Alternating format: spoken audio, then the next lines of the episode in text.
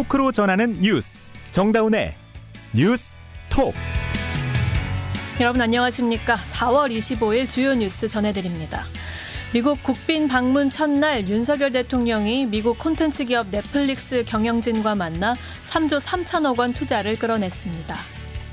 일본이 100년 전 일로 무릎을 꿇어선 안 된다는 윤석열 대통령의 워싱턴 포스트 인터뷰를 두고 논란이 커진 가운데 인터뷰를 진행한 기자가 원문을 공개하고 나섰습니다. 군벌 간 무력 충돌 사태가 벌어진 수단에서 우리 국민 28명이 무사히 탈출해 오후 4시쯤 서울공항에 도착했습니다. 우리 경제의 올해 1분기 국내 총생산 GDP 성장률이 전분기보다 0.3% 성장하면서 한 분기 만에 역성장에서 벗어났습니다. 현대자동차가 올해 1분기 3조 원대 영업이익을 거두면서 역대 최대 실적을 기록했습니다. 오늘 방송 CBS 레인보우와 유튜브 CBS 뉴스 채널에서 화면으로도 보실 수 있습니다. 윤석열 대통령이 5박 7일간의 미국 국빈 방문 일정을 시작했습니다. 미국의 콘텐츠 기업 넷플릭스는 윤 대통령과 만나 앞으로 4년간 3조 3천억 원의 투자를 약속했습니다. 워싱턴에서 곽인숙 기자가 보도합니다. 윤석열 대통령과 김건희 여사가 공군 1호기에서 내려서자 의장대 사열에 이어 애국가와 미국 국가가 잇따라 울려 퍼집니다. 루퍼스 기포드 미 국무부 의전장과 필립 골드버그 주한미국 대사, 커트 캠벨 미국 백악관 국가안전보장회의 인도태평양 조정관 등이 나와 윤 대통령 부부를 맞이했습니다. 첫 공식 일정은 넷플릭스 경영진과의 만남이었습니다.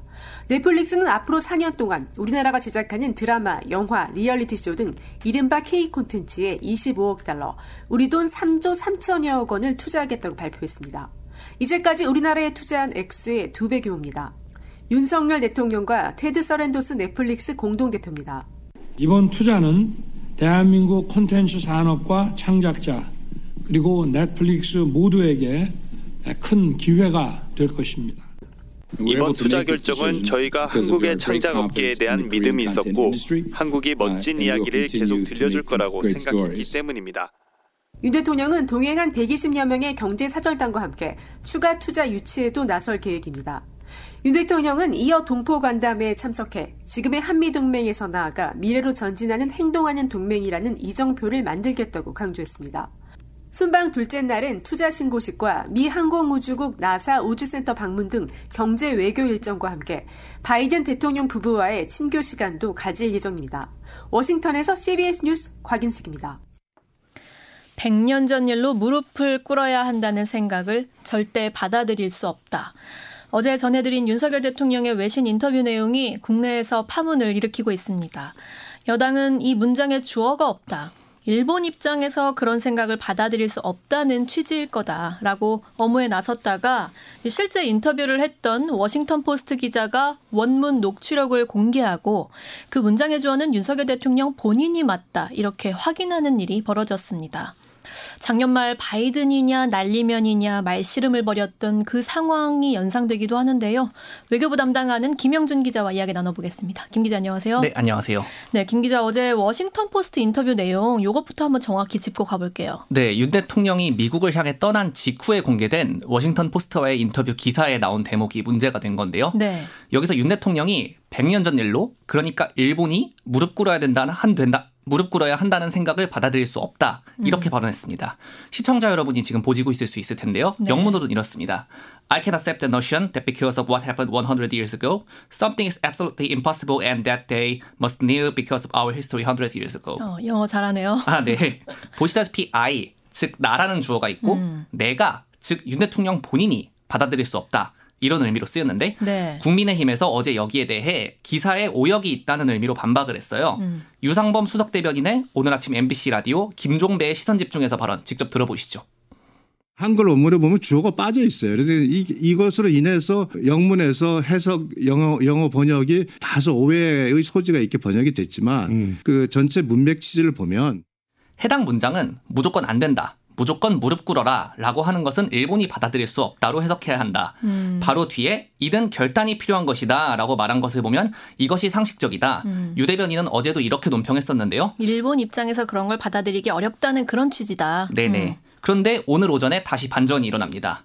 해당 인터뷰 기사를 썼던 워싱턴 포스트의 미셸 예희 리 기자가 트위터에 실제 발언을 녹취한 내용을 공개한 건데요. 어. 이걸 보면 윤 대통령이 100년 전의 일을 가지고 무조건 안 된다. 무조건 무릎 꿇어라고 하는 이거는 저는 받아들일 수 없습니다. 저는 받아들일 수 없습니다. 이렇게 말을 해요. 아, 그럼 워싱턴 포스트가 오역을 한 게 아니네요? 네. 윤 대통령이 했던 말을 그대로 전한 것 뿐입니다. 어. 그러니까 국민의힘 주장이 결과적으로는 틀린 건데 장동혁 원내대변인 오늘 기자들과 만나서는 주어가 누구다라는 논쟁으로 흐를 게 아니라 앞뒤 맥락에 비추어 대통령의 의지가 뭐고 뜻이 뭔지 정확히 전달하는 게 중요하다라면서 물러났습니다. 아. 당연히 기자들이 유상범 의원이 어저께 한 얘기는 뭐냐고 따졌는데 음. 지역적 논쟁으로 가는 게 국익에 도움이 되지 않는다. 이렇게 아. 회피했습니다.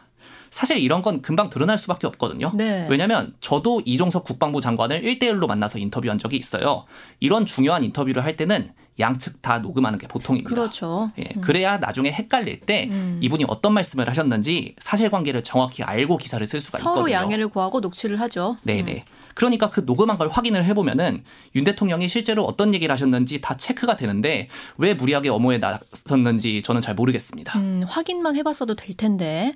자 그러면 일단 사실관계는 정리가 된 거예요. 이게 여권에서 좀 어머 무마를 해보려고 했지만 결론은 윤 대통령 본인이 생각했을 때 일본이 100년 전 일로 사과할 필요 없다 이렇게 생각했다는 거잖아요. 네. 이거 좀 문제의 소지가 다분해 보이는 발언인 건 맞죠? 뭐 일단 일제 식민 지배 피해국인 우리 입장에서 국민 정서상 쉽게 받아들일 수 있는 얘기일지 좀 의문이고요. 네. 크게 두 가지를 거론할 수 있겠습니다. 일단 우리가 일본과 관계를 회복한다고 해서 역사 문제를 아예 덮고 지나가자 이런 건 아니거든요. 음. 윤 대통령은 이 문제를 사실 유럽과 비교를 했었습니다. 그런데 유럽은 2차 세계대전 이후에 거의 지독할 정도로 나치를 청산했었고요. 음. 반면 일본의 경우 오히려 역사 수정주의, 조금 더 쉽게 말하면 과거 역사에 대한 왜곡 움직임을 특히 최근 10년 남짓한 기간 동안 꾸준히 보여주고 있습니다. 맞아요.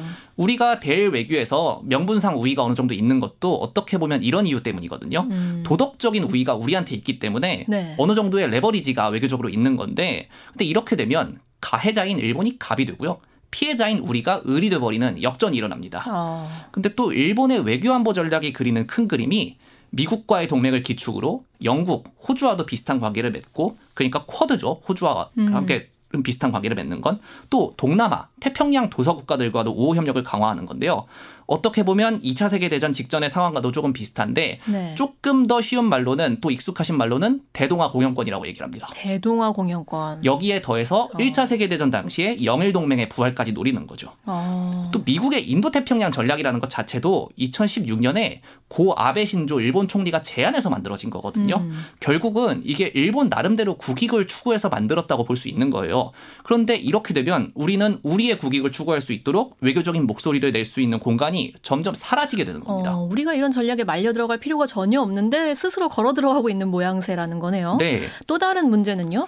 또 이거는 명분이라기보다는 실용적인 관점에서 봤을 때도 문제가 있다는 말씀을 드리고 싶은데 네. 국내 여론의 지지를 받지 못하는데 과연 그런 전략과 정책이 외국이라고 납득을 시킬 수 있겠느냐 아. 이런 얘기입니다. 2년 전으로 돌아가 보면은요, 당시 일본의 모테기 도시미스 외무상이 위안부 문제에 대해서 이런 얘기를 한 적이 있습니다. 한국은 골대를 옮기는 나라다.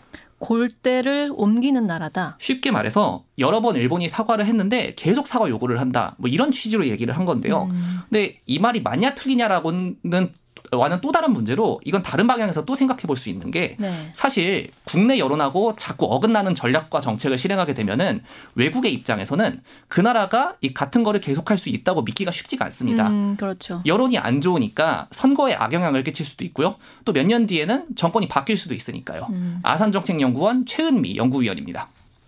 국내 여론이 좀 호응하지 못하는 그런 어, 메시지들이 나왔을 경우에 향후의 한일 관계에 있어서도 악영향을 미칠 수 있다고 생각이 되고요. 국내 여론이 좋고 거기에 대해서 어, 기시다 총리의 답방이라는 것도 이루어질 수 있는 거고 그랬을 때 한일 관계가 긍정적으로 나아갈 수 있는 건데 어, 기시다 총리의 답방이라는 것도 조금 더 늦어질 수도 있고요. 그러니까 윤 대통령이 일본에 이렇게 우호적인 태도를 취해도 국민의 지지가 없으면 추후에 이건 정권이 바뀌면 또 일본에 대한 입장이 달라질 수 있는 거니까 일본 입장에서도 당장 그 윤 대통령이 손을 내밀어도 호응하기가 어렵다. 이런 말인 거네요. 네, 맞습니다. 그러니까 이제 실제로 지금 윤석열 정부가 이렇게 막 손을 내밀고 있는데 일본이 이제 4년 전에 우리에게 취했던 화이트 리스트 수출 심사 우대국의 복귀를 지금 거부하고 있다면서요. 네, 이것도 오늘 전해진 소식인데요. 니시무라 야스토시 일본 경제산업상은 오늘 가기 그러니까 국무회의 이후 기자회견에서 한국 측의 자세를 신중하게 살펴보겠다며 어. 우리나라의 화이트리스트 복귀에 대해 신중론을 유지했습니다. 그런데 사실 아까 말씀드린 것처럼 이 화이트리스트 제외 자체도 4년 전에 우리 대법원 판결에 일본이 자의적으로 반발해서 이런 조치를 취한 거니까 네네. 잘 생각해 보면 일본이 무슨 호의를 베풀거나 이런 게 아니거든요. 음. 팩번 양보해서 우리는 이미 화이트리스트 복귀 조치를 했어요. 그런데 일본이 이렇게 나온다는 거는 윤석열 정부의 외교 전략과 정책이 지금 어떤 성과를 내고 있는지 의문을 가질 수밖에 없는 대목입니다. 네, 여기까지 김영준 기자였습니다. 여러분은 지금 뉴스다운 뉴스 정다운의 뉴스톡을 듣고 계십니다. 군벌 간 무력 충돌 사태가 벌어진 수단에서 탈출한 우리 국민 28명이 오늘 오후 4시쯤 서울공항에 무사히 도착했습니다. 이 교민 구출 작전, 작전명 프라미스였는데요. 이 프라미스가 성공하기까지 극적인 순간들의 연속이었습니다. 박정환 기자가 보도합니다. 오늘 오후 3시 57분쯤 서울공항에 우리 공군 수송기 KC-330이 착륙했습니다. 수송기 문이 열리고 우리 교민 28명이 모습을 드러내자 마음을 졸이며 기다리던 가족들이 그제서야 웃으면서 손을 흔듭니다. 교민 김현욱 씨입니다. 중간중간에 폭탄 소리도 많이 들렸고요. 뭐 저희 뭐 인터넷이 통신이 제대로 잘 안 되는 게 가장 어려운 점 중에 하나고요. 탈당했다는 이야기도 다른 나라에서 있었는데 저희는 다행히 안전하게 그런 일 없이 와서 다행이라고 생각합니다. 무사히 우리나라에 돌아왔다는 것을 환영하듯 준비해둔 꽃다발과 케이크가 교민들에게 건네지고 일부 교민은 울먹이기도 했습니다. 수단에서 군벌 간 무력 충돌이 현지 시간 지난 15일 시작되면서 정부는 교민 보호를 위해 대책을 강구했고 프라미스로 명명된 구출 작전이 본격 시작됐습니다. 윤석열 대통령 지시에 따라 군 수송기가 급파되고 707 대테러 특수 임무대 등 작전 인력 50여 명도 현지에 투입됐습니다. 수단 수도 하르툼 주재 한국 대사관에 피신한 교민 28명은 버스로 약 1170km 떨어진 포트 수단으로 이동했습니다. 이 과정에서 버스 차량이 고장나면서 당초 예상보다 시간이 다소 지체됐지만 별다른 사고 없이 장거리 이동을 무사히 마쳤습니다. 이후 교민들은 군용기를 타고 사우디아라비아 제따를 거쳐 우리나라로 들어왔습니다. 기적과 같은 생환에 프라미스 작전은 말 그대로 약속을 지키며 성공리에 끝났습니다. CBS 뉴스 박정환입니다. 더불어민주당 전당대회 돈봉투 사건을 수사 중인 검찰이 어제 귀국한 송영길 전 대표를 출국 금지하고 피의자로 입건했습니다. 또 앞서 구속영장이 기각됐던 핵심 피의자 강래구 씨를 다시 소환해 조사하고 있습니다. 김승모 기자의 보도입니다. 검찰은 송영길 전 대표를 피의자로 입건하고 출국을 금지했습니다. 일정을 앞당겨 조기 귀국한 송 전 대표가 이번 의혹의 정점으로 여겨지는 만큼 향후 수사를 염두에 둔 조치로 풀이됩니다. 송 전 대표는 당장 내일도 검찰에 출석할 수 있다는 입장으로 알려졌지만 검찰의 생각은 다릅니다. 송 전 대표 조사에 앞서 애초 계획한 대로 돈봉투를 만들고 전달한 피의자 등 필요한 수사를 먼저 진행할 예정입니다. 자금 조달과 전달 경위를 밝히고 돈봉투를 받은 국회의원을 특정하는 등 단계를 밟아 나갈 방침입니다. 핵심 피의자로 꼽히는 강래구 씨를 오늘 다시 부른 것도 같은 맥락에서입니다. 지난 21일 구속영장이 기각된 이후 첫 소환으로 벌써 세 번째 조사입니다. 강 씨는 전당대회에서 살포된 자금 조달과 전달 과정에 깊숙이 관여한 핵심 인물입니다. 검찰은 보강 수사를 거쳐 조만간 강 씨에 대해 구속영장을 다시 청구할 계획입니다. 검찰은 또 자금 조성에 관여했다는 사업가 김모 씨와 송 전 대표의 보좌관이었던 박모 씨 등도 차례로 불러 조사할 것으로 예상됩니다. CBS 뉴스 김승무입니다. 우리 경제의 올해 1분기 국내 총 생산 GDP 성장률이 전분기보다 0.3% 성장했습니다. 마스크 착용 의무가 해제되고 대면 활동이 많아지면서 민간 소비도 활성화된 건데요. 지난해 4분기 역성장을 딛고 일어섰습니다. 윤진아 기자가 전합니다. 한국은행은 올해 1분기 실질 국내 총생산 GDP 성장률이 0.3%로 집계됐다고 밝혔습니다. 수출 급감으로 인해 전분기인 2022년 4분기에 마이너스 0.4%로 역성장했다가 한 달 만에 플러스로 돌아선 겁니다. 힘겨운 반등의 동력은 민간 소비였습니다. 오락문화와 음식, 숙박 등 서비스를 중심으로 0.5% 증가했습니다. 한국은행 신승철 경제통계국장입니다. 마스크 실내 착용 해제 의무가 되면서 뭐 여행 및 공연 관람 등 대면 활동들이 늘어난 것이 민간 소비에 긍정적인 영향을 미쳤고요. 건설 투자도 건물 건설이 늘면서 0.2% 늘었고 정부 소비는 건강보험 급여비 지출 같은 사회보장 현물 수혜 위주로 0.1% 늘었습니다. 한국은행은 민간 소비가 1분기 성장률 중 0.3%포인트를 끌어올렸다고 분석했습니다. 반면 수출에서 수입을 뺀 순수출은 성장률을 0.1%포인트 끌어내렸습니다. 반도체 경기 부진으로 무역 적자가 이어진 데 따른 것입니다. 1분기 실질 국내 총소득은 원유를 비롯한 주요 수입품 가격 하락폭이 주요 수출품보다 커진 덕분에 0.8% 늘어났습니다. CBS 뉴스 윤진아입니다. 작년 말보다는 나아졌다지만 아직 이렇게 경제 전반은 침체된 상황인데요. 현대자동차는 올해 1분기 3조 원대 영업이익을 거두면서 역대 분기 기준 사상 최대치를 기록했습니다. 같은 기간 자동차 판매량도 처음으로 100만 대를 넘기면서 그야말로 나홀로 질주를 보여줬습니다. 윤준호 기자가 보도합니다. 현대자동차가 오늘 발표한 1분기 영업 실적은 예상했던 대로 earning surprise였습니다. 매출은 37조 7,787억 원으로 전년 동기보다 24.6% 늘었고 영업이익은 86.3% 증가한 3조 5,927억 원을 기록했습니다. 특히 당초 업계에선 현대차의 1분기 영업이익을 2조 9천억 원대로 예상했는데 실제 기록은 전망치보다도 6천억 원 이상 높게 나타났습니다.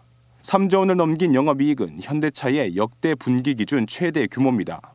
이로써 현대차는 2009년 국제회계 기준이 도입된 이후 14년 만에 처음으로 삼성전자를 제치고 상장사 분기 영업이익 1위에 올랐습니다. 이 같은 실적에는 차량 판매도 한몫했습니다. 현대차는 올해 1분기 글로벌 시장에서 102만 1,700여 대를 판매하며 처음으로 판매량 100만 대를 돌파했습니다. 앞으로 현대차는 글로벌 시장의 흐름에 맞춰 전기차를 비롯한 친환경차와 고부가 가치 차량의 믹스 개선으로 매출액 성장률과 영업 이익률 목표를 달성하겠다는 구상입니다. CBS 뉴스 윤준호입니다. 장애인들의 탈시설 문제를 파헤치는 CBS 연속 기획입니다. 오늘은 네 번째 순서로 정부의 장애인 정책을 살펴봤는데요. 입으론 늘 글로벌 스탠다드를 외치고 있지만 실제 탈시설 정책은 50년 전과 다를 바가 없었습니다. 김정록 기자가 취재했습니다. 윤석열 정부의 국정 철학을 반영해 향후 5년간의 장애인 정책 청사진을 마련하였습니다. 유엔 장애인 권리 협약 정신에 입각한 전 생활 영역에서 권리 보장을 확대하겠습니다. 정부는 지난달 발표한 제6차 장애인 정책 종합계획을 글로벌 스탠다드에 맞게 추진하겠다고 밝혔습니다. 하지만 정작 유엔 장애인 권리위원회의 탈시설 가이드라인과는 정반대 내용입니다. 탈시설 가이드라인은 모든 형태의 시설 수용을 폐지하라는 등 강력한 탈시설을 주문합니다. 이미 유럽 등 선진국에서는 50년 전부터 탈시설을 향해 가자고 합의했던 global standard입니다. 대구대학교 사회복지학과 조한진 교수입니다. 한 50년 전쯤 1970년대부터 그 얘기가 나왔어요. 그러니까 50년 넘은 얘기예요. 하지만 윤석열 정부는 장애인 시설에 1조 원 넘는 예산을 쓰면서 탈시설엔 고작 48억 원만 책정했습니다. 활동 지원 급여 중 일부를 장애인 자립의 기반인 발달 재활이나 의료비, 주택 개조 등에 활용하는 제도도 있지만 정작 예산은 거의 늘리지 않아 탈시설을 유도하기에는 턱없이 부족합니다. 2012년부터 활동했던 서울시 탈시설 소위원회도 오세훈 시장 취임 후 2년여 동안 한두 차례만 회의가 소집되는 등 유명무색해졌습니다. global standard를 외치는 윤석열 정부, 정작 장애인 탈시설 정책은 50년 전으로 회귀하고 있습니다. CBS 뉴스 김정록입니다. 이 시각 보도국입니다. 오는 27일 국회 본회의에서의 간호법 제정안 상정 표결을 이틀 앞두고 정부가 간호사들의 근무 환경을 개선하고 돌봄 역할을 확대하는 내용의 지원 대책을 내놨습니다. 조규홍 복지부 장관이 간호법 제정 반대 입장을 거듭 밝힌 가운데 여당인 국민의힘은 야당이 강행 처리에 나설 경우 대통령 거부권을 건의하겠다는 입장을 밝혔습니다. 전국의 오피스텔과 빌라 등 3,400여 채를 보유한 이른바 빌라의 신으로 불리는 전세 사기 일당이 1심에서 검찰 구형량보다 높은 형을 선고받았습니다. 수원지방법원은 깡통전세 수법으로 31명으로부터 70억여 원을 가로챈 혐의로 구속 기소된 최모 씨 등에게 삶의 기반을 흔든 중대 범행이라며 징역 8년에서 5년을 선고했습니다. 어린이 보호구역에서 음주운전 사고로 어린이를 치어 숨지게 하면 최고 26년의 징역형에 처해집니다. 대법원 양형위원회는 스쿨존에서 음주 사고로 어린이를 다치게 하면 최고 징역 10년 6개월, 아이를 숨지게 한 뒤 시신을 옮기고 도주하면 최대 26년까지 선고할 수 있도록 했습니다. 2030 청년들은 저출산 문제 해결을 위해 가장 필요한 것으로 주거 지원과 인류가 병행제도 내실화를 꼽았습니다. 보건복지부 정책 토론회에서 2030 청년들은 결혼과 출산을 가장 어렵게 하는 요인으로 주거 문제를 지목했고 일과 육아 병행이 가능한 육아휴직제의 내실화를 제안했습니다. 부동산 시장이 침체기에 접어들면서 올해 1분기 전국 땅값이 분기별 기준 12년 6개월 만에 하락 전환하고 거래량도 감소했습니다.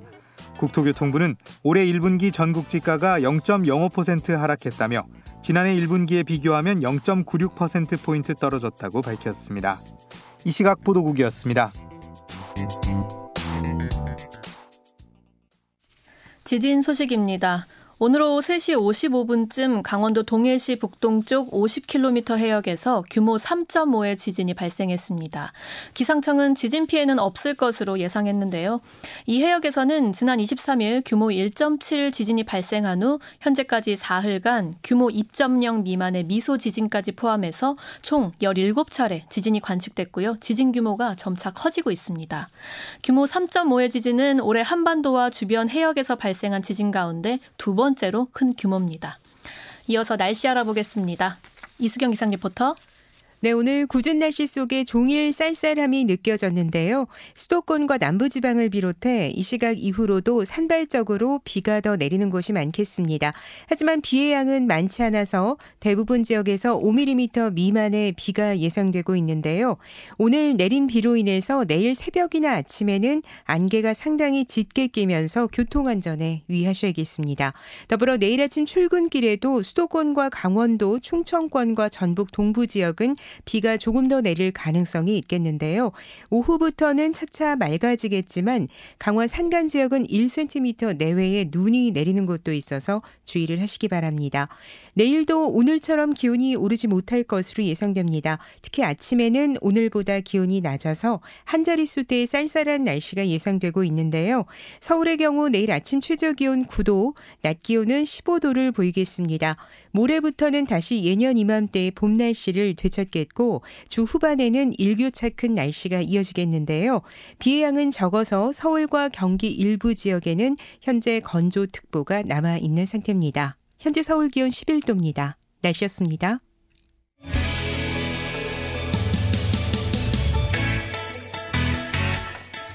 데이비드 김님 유튜브에서 정말 이해하기 어렵네요. 국민들은 정말 어렵습니다. 이렇게 댓글 주셨어요. 그, 이 어렵다는 말에 좀 많은 분들이 공감하실 것 같아요. 윤석열 대통령이 과거 후보 시절에 이렇게 말했거든요. 한일 관계 협력이 중요하지만 과거사는 과거사대로 진상을 명확히 해야 한다. 또 위안부 피해자 이용수 할머니께도 일본의 사과를 반드시 끌어내겠다 약속하기도 했었죠. 이 과거사에 대한 인식은 형식적인 공약이라기보다는 대통령 본인의 소신 그리고 철학의 문제일 텐데 그때는 가면을 썼던 것인지 거짓말을 지금 하고 있는 것인지 너무나 어렵다 말씀하시는 게 이런 상황을 전반적으로 납득하기 어려워서가 아닐까 생각해 봅니다. 대통령이 스스로 밝힌 그 소신에 대해서 우리 국민들에게 충분한 설명이 더 필요해 보입니다. 오늘 정다운의 뉴스 독이 준비한 소식은 여기까지고요. 저희는 내일 다시 찾아뵙겠습니다. 고맙습니다.